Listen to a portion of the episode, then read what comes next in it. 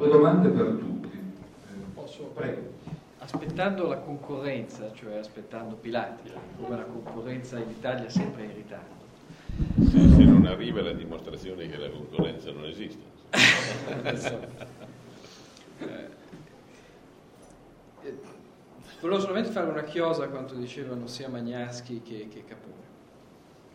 Oltre a questo libro, che ovviamente è da comprare prima di lasciare questa libreria questa sera, perché poi siamo qui per questo, le presentazioni si fanno per vendere i libri. Una volta Come io sono... si fanno gli stampe. Esattamente, anzi, io poi la copia acquisita in occasione di una presentazione a valore maggiore, insomma, col sovrapprezzo si può avere la dedica, eccetera, eccetera.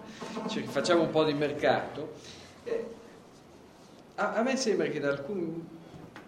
Io con la crisi ho grandemente rivalutato George Soros. Perché George Soros, questo già è un motivo per odiare la crisi, solamente. George Soros, che è una figura molto controversa, eh, che è anche uno scrittore illeggibile, spesse volte tanto quanto è, è ideologico in alcune sue affermazioni. Eh, però c'è una cosa molto curiosa che Soros racconta eh, in questo suo libro, eh, tradotto in Italia anche da, da Fazzi, cioè lui a un certo punto dice, ma eh, io ero alla London School of Economics e vi confesso che non sono mai stato bravo in matematica Siccome non ero bravo in matematica, ma volevo fare il finanziere, ho pensato, fossi bravo in matematica, eh, studierei i modelli, farei il finanziere da stato normale, penserei a vivere in un mondo statico. Siccome non sono bravo in matematica, faccio di necessità virtù e cerco di specializzarmi sulle cose che poi Soros ha fatto, cioè sulle situazioni invece di eccezionalità, sui momenti nei quali i postulati dei modelli eh, crollano e uno non può dire che stiamo facendo un cammino casuale.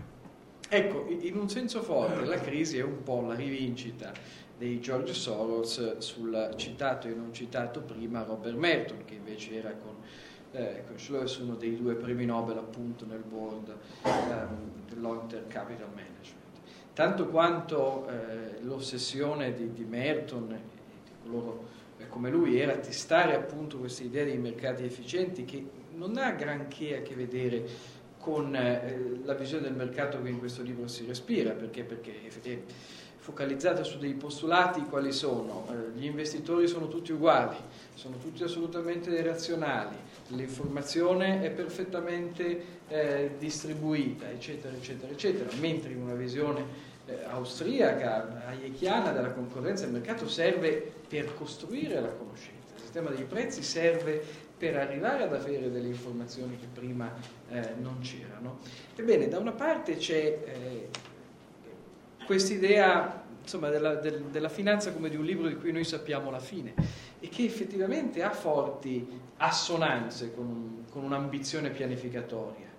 E non a caso il regolatore che vuole regolare deve andare su quel libro lì, perché la possibilità del regolatore di avere legittimità nella sua funzione è quella di dire, vabbè, il modello c'è, sappiamo come va a finire, io so se schiaccio il bottone qui, il risultato eh, è quell'altro. Poi, come giustamente ricordato anche ieri, sul Financial Times Martin Wolf alla fine i regolatori sono pagati molto di meno di solito sono molto meno svegli eh, degli operatori di mercato per cui o vengono catturati o sbagliano se possibile ancora di più di loro la crisi ci restituisce anche per quello che abbiamo visto poi come eh, problemi subentrati nella gestione della crisi invece la visione è di un mercato che è fatto da investitori che quando sono investitori non, non sono meno esseri umani.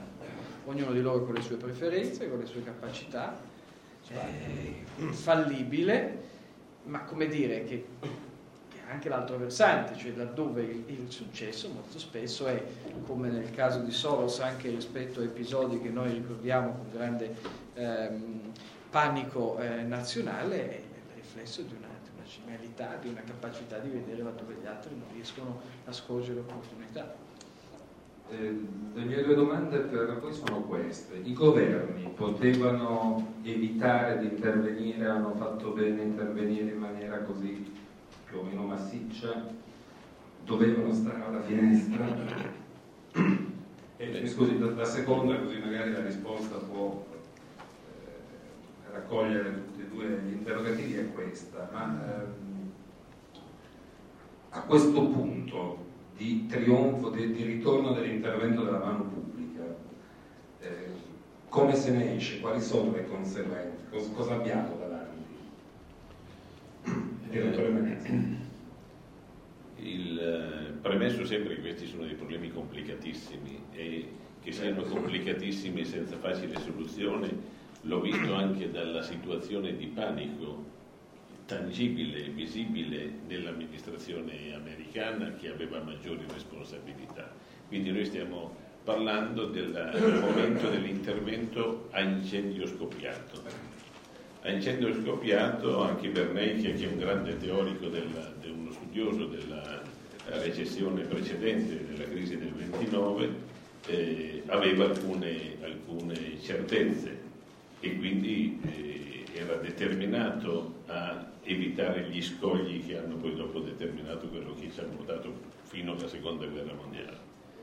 Eh, uno era quello di eh, agire intui- eh, emotivamente, cioè siccome c'è l'incendio noi spegniamo, eh, spegniamo l'acqua, ma l'acqua serve per spegnere l'incendio, quindi allora bisogna iniettare cioè il, il guidatore eh, poco provveduto quando sbaglia una curva cosa fa? Frena, infatti va fuori l'autista bravo invece si aggrappa al volante e accelera perché può, ecco, quindi questa è la, entro certi limiti è la tecnica che va seguita, l'altro era eh, evitare assolutamente, perché questa sarebbe una richiesta politico-sociale, una risposta protezionistica che è ancora peggio, peso il tacon del muso.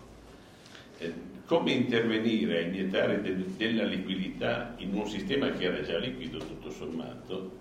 Beh, io ho avuto, un certo momento c'era un, un, un umorista sul New York Times e dice che ho avuto l'impressione che ci siano dei ceti nel mondo finanziario che suggeriscono l'innaffiamento dall'elicottero del, di, di, carta moneta. E devo dire che anche in Italia, siccome c'era il centro-destra al potere, quindi è quello che tiene i cordoni brutti, qualche settimana abbiamo, chiesto, abbiamo avvertito eh, richieste di questo genere, si diceva ma insomma come mai questo governo non non inietta denaro.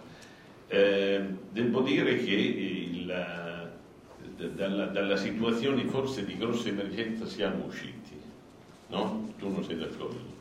No, il peggio secondo me... che il peggio debba ancora arrivare. No, il peggio, beh, pensi, eh, uno degli elementi del, eh, inquietanti della crisi è la non quantificabilità delle grandezze in gioco.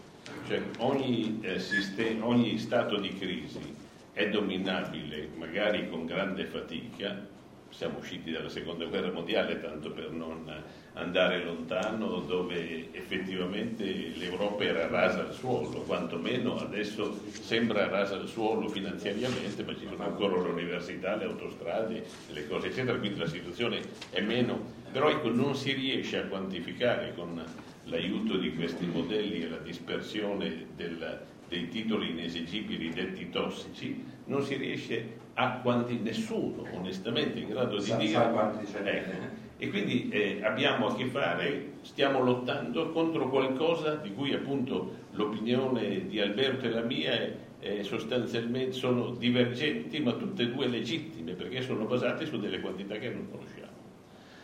Eh, piccolissima annotazione che di solito si trascura in queste vicende è la mondializzazione eh, che io analizzerei come una discrepanza fra il livello di governo dei fenomeni e il livello dei fenomeni. Cioè eh, oggi il mondo è tutto interrelato, ma non, non, è il Fondo Monetario Internazionale che riesce a mettere sotto occhio queste cose eh, non è nemmeno la Fed che governa una parte del mondo e ha effetti sul resto del mondo senza averne titolo ad intervenire se non con un gioco di sponda tipo il biliardo. Eh, la mondializzazione si è affermata, è una realtà eh, che muove grosse cifre, grossi interessi, il livello di governo che riesca a condizionare, modificare, influire, eccetera, oggi è molto, è molto più ristretto e quindi un po' grosso modo come Milano che ha i suoi abitanti che vivono fino a 60 km dalla città e non riesce a governarli perché arrivano in 2 milioni al giorno, cioè ha un livello di governo, di governo nel suo territorio che non riesce a governare il livello delle forze che gravitano su quel territorio. credo che noi abbiamo avuto errori prima Car- del... Carbone. Carbone, sì, per la radio. Eh, noi abbiamo avuto errori prima della crisi, cerchiamo di, ne abbiamo parlato di alcuni eh, prima. Eh, e abbiamo avuti e abbiamo errori durante la crisi. Io credo che una politica praticamente così schizofrenica di interventi è una cosa grave. Ha creato disorientamento, non ha facilitato la situazione. Cioè si è verificato che i governi non sapevano cosa stava, stava succedendo e cosa, giustamente anche perché non sapevano l'entità di questa, di questa massa, diciamo, di questi titoli tossici cosiddetti, e effettivamente non hanno dato, e quindi hanno fatto dei salvataggi, hanno fatto fallire, poi, risalva, poi risalvano, e questo è una mancanza di strategia, quando proprio giustamente la globalizzazione, cioè il mondo come è oggi, meriterebbe prima a livello grande, diciamo, a livello europeo, poi chiaramente con gli Stati Uniti e le altre, avere una visione strategica e, e confrontata. Cioè con difficoltà si è arrivati poi ad alcuni, eh, alcuni passi per affrontare, per affrontare, la crisi. Io vedo positivamente eh, il lavoro che è stato fatto eh, in sede della Financial Stability Forum poi ora la Financial Stability Board, da, in particolare dal nostro governatore Draghi, perché credo che a posto, vedendo che alcune questioni sono state alla base di questa eh, crisi, certamente ha cercato, cerca, non si cerca di eh, porre alcuni, alcuni tasselli di modifica, di riforma, al di là ora dell'intervento, perché poi possiamo anche salvare le cose, ma poi domani si possono ripetere. Io vedo per esempio in una questione che poi anche sotto altri punti di vista per me è fondamentale, questo è per la vita anche dei cittadini, per la democrazia, per tutto, la trasparenza. Io credo che la mancanza di trasparenza in questo caso è stato uno dei grandi elementi che poi ha tolto la libertà al, al, all'operatore, come diceva Mingardi, di decidere, perché quando mancano poi gli strumenti di conoscenza, tu poi che decisioni prendi. Gli elementi di conoscenza e la, e la, non trasparenza è stata uno degli elementi, tutta la, la cartolarizzazione dei, dei, titoli, tutto questo fiorire di, di, di strumenti, la particolarità erano che tutti gli strumenti, e non a caso ancora non si sa quanti sono quelli tossici, in cui sono, è l'assoluta mancanza di trasparenza. C'era di tutto eh, e di più, come si dice, con, con il fatto che quindi si facevano questi pacchetti e si moltiplicava. La cosa demenziale è che praticamente tu non avevi, poi col, col sistema appunto degli Stati Uniti dove alcuni di questi titoli venivano praticamente emessi da società che erano fuori bilancio, fuori bilancio quindi non c'era neppure la possibilità di alcuna vigilanza, e c'era un effetto a leva impressionante. Ora, naturalmente chi conosce un po' di tecnica bancaria, di cose, cose normali, non bisogna essere dei geni per sapere che tu, se tu hai una leva di 1 a 7, 1 a 8, 1 a 10, ma andare a 1 a 50, 60 a 100 qualcosa significa. Tocca.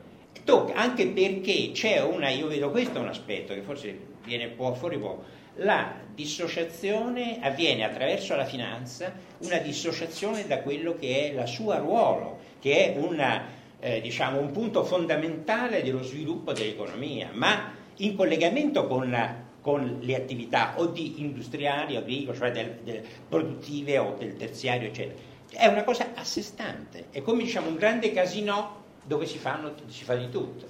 Ecco, questo, e questo è il punto, cioè si è perso un ruolo, un ruolo che per me è stato fondamentale. Quindi questi oh, tasselli che vengono messi in una situazione grave perché certamente c'è un'emergenza e nel suo tempo si devono mettere dei, dei paletti per il futuro. Io vedo positivamente il ruolo che, che, che, faticosamente, perché questa cosa da aprile del, dell'anno scorso se ne parlava, eh, Draghi e gli altri, però praticamente non si è andati a altro perché naturalmente c'era anche una ritrosia da parte dei governi.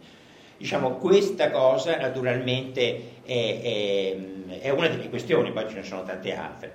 Certamente ci è dovuto intervenire, si è intervenuto in maniera massiccia. Eh, devo dire che in Italia, eh, grazie a una situazione anche diversa, eh, ero preoccupato, però devo dire che l'approccio italiano eh, è stato un approccio, a mio avviso, eh, molto eh, moderato. Eh, in effetti probabilmente le situazioni erano, non meritavano dei problemi diversi, ma conoscendo la nostra storia di statalismo, di interventismo nelle banche, di un mondo, cioè il nostro sistema finanziario è vissuto tutta la vita così sotto l'egida del, del, della politica e chiaramente una intromissione della politica era veramente dietro l'angolo. No? A, par- a, parte che, a, parte che, c'è sempre poi le, le, banche del sud che escono fuori, insomma, così vedremo cosa faranno. Comunque in questo caso per esempio il meccanismo dei famosi Tremonti Bonds sono, è una cosa, diciamo un approccio soft alla situazione. In altre parti ci sono stati interventi più massicci.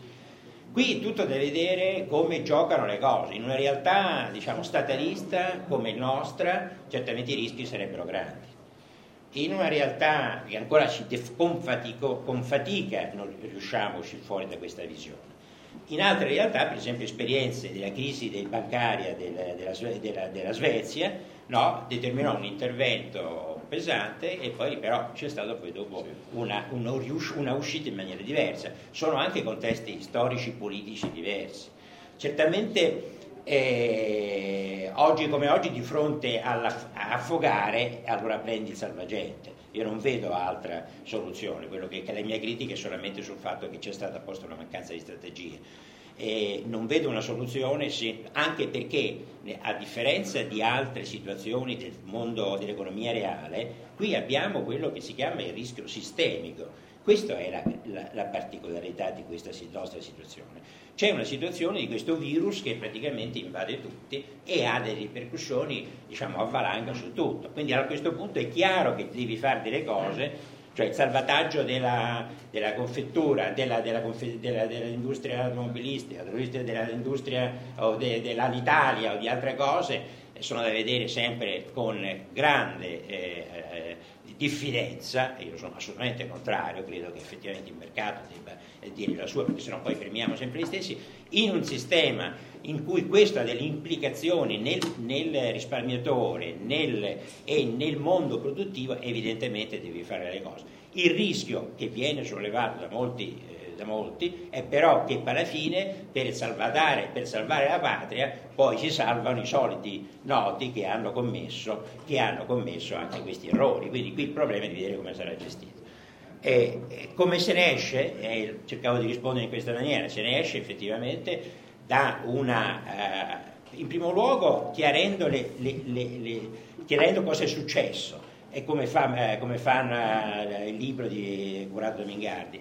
Perché se, eh, se, chiariamo questo, allora evidentemente c'è una, una diagnosi è corretta, anche se è difficile, allora le terapie sono, altrimenti è chiaro che si fa della demagogia, della politica, dell'ideologia e allora praticamente non se ne esce da un nuovo revanchismo statalista, no? Eh, e che in Italia praticamente ha dato delle, ha dato delle, ha dato delle conseguenze, soprattutto in Italia, diciamo, estremamente negative nella, nella, nostra, nella, nostra, situazione. L'altro punto, lo richiamavo prima, è in questo, in questo contesto il rischio che io vedo molto reale, in Europa già si sta verificando, si mette in discussione il mercato, il mercato unico, si mette in discussione la libertà della concorrenza, appunto, si mette in discussione la, la, il libero mercato in senso di libero scambio e si incomincia a dire, e purtroppo anche a sinistra e a destra, purtroppo, vedo questa eh, eh, superficialità di parlare della globalizzazione,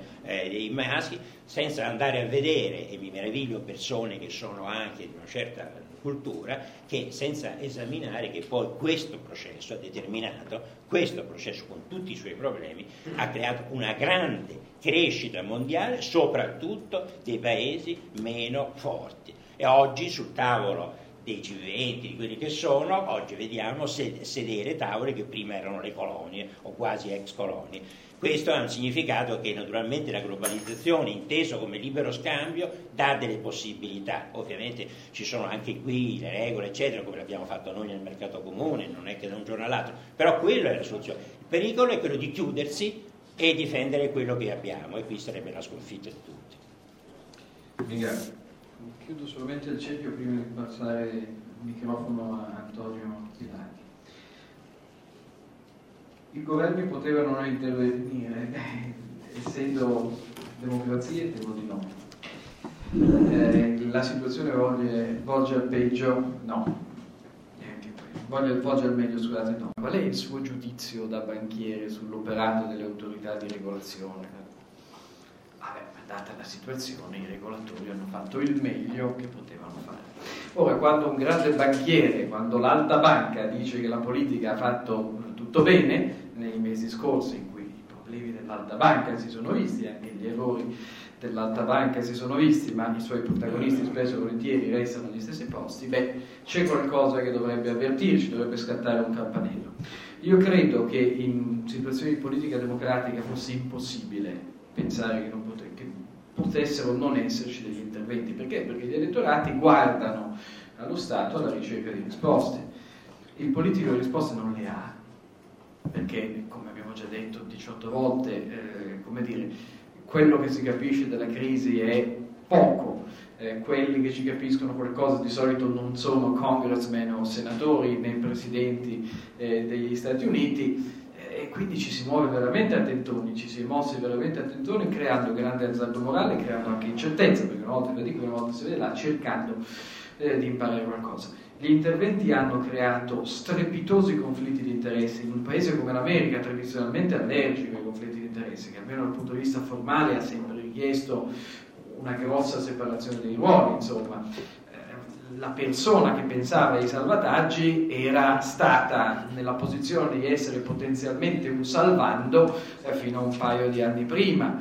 Eh, le persone che hanno gestito i fondi messi a disposizione delle banche per salvarsi erano persone che venivano dallo stesso mondo che ha prodotto banche che hanno necessità di essere salvate.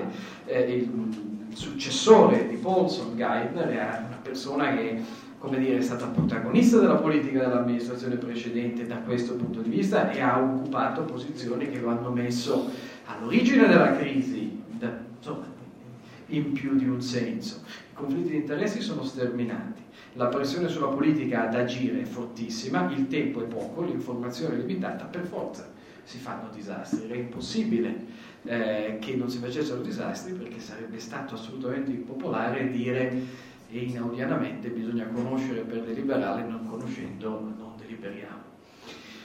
Eh, al Financial Stability Forum eh, Mario Draghi, che Dio l'abbia in gloria, una volta ha detto attenzione a dare tutte queste nuove competenze ai regolatori perché semplicemente non siamo in grado di gestire questo flusso di informazioni ed è vero, eh, eh c'è poco da aggiungere a questo. E questo ci porta a quello che è il pericolo di oggi, in base alle regole della politica democratica i governi devono intervenire, nello stesso tempo si tratta di cose cui non hanno contezza, quindi esternalizzano una funzione di regolazione, come ovvio. Sulle autorità nazionali è messo un peso anche dal punto di vista psicologico enorme. Eh, gli si dice dovete salvare il mondo, dovete evitare che il mondo finisca di nuovo in questa situazione. Cosa fare per eh, spalmare il rischio e spalmare anche il rischio di essere poi additati come responsabili della prossima crisi? Le autorità si cartellizzano, per cui si arriva, si cerca di arrivare, si arriverà a forme di regolazione condivise dalle autorità di diversi paesi. Questo è pericoloso perché? Primo perché si rischia di arrivare eh, a una visione iperconservatrice, non permettere nulla per tra- traendone una lezione eccessiva da quanto avvenuto in passato, con rischi anche per la possibilità dell'innovazione finanziaria, ma nello stesso tempo, come dire, proprio perché i regolatori possono sbagliare, è bene averne tanti, è bene avere diverse giurisdizioni in modo che magari se qualcuno fa un po' meno male si può imparare da lui. Se la risposta è una e la risposta è sbagliata, siamo tutti fritti. Quanto a quello che verrà eh, in futuro, a me sembra evidente che se non si dice mai ancora oggi, il pericolo della deflazione, eccetera, che la risposta degli Stati Uniti sarà inevitabilmente la grande debito pubblico che galoppa come sta galoppando, con i bilanci delle banche che comunque saranno da salvare e, e in una qualche maniera, alla fine questa liquidità da qualche parte dovrà andare a finire e sarà un trauma, soprattutto perché c'è una generazione, la nostra, la mia, che l'inflazione nella sua vita non ha mai vista cui sarà veramente un'esperienza, uno shock proprio nella, nella vita di queste persone.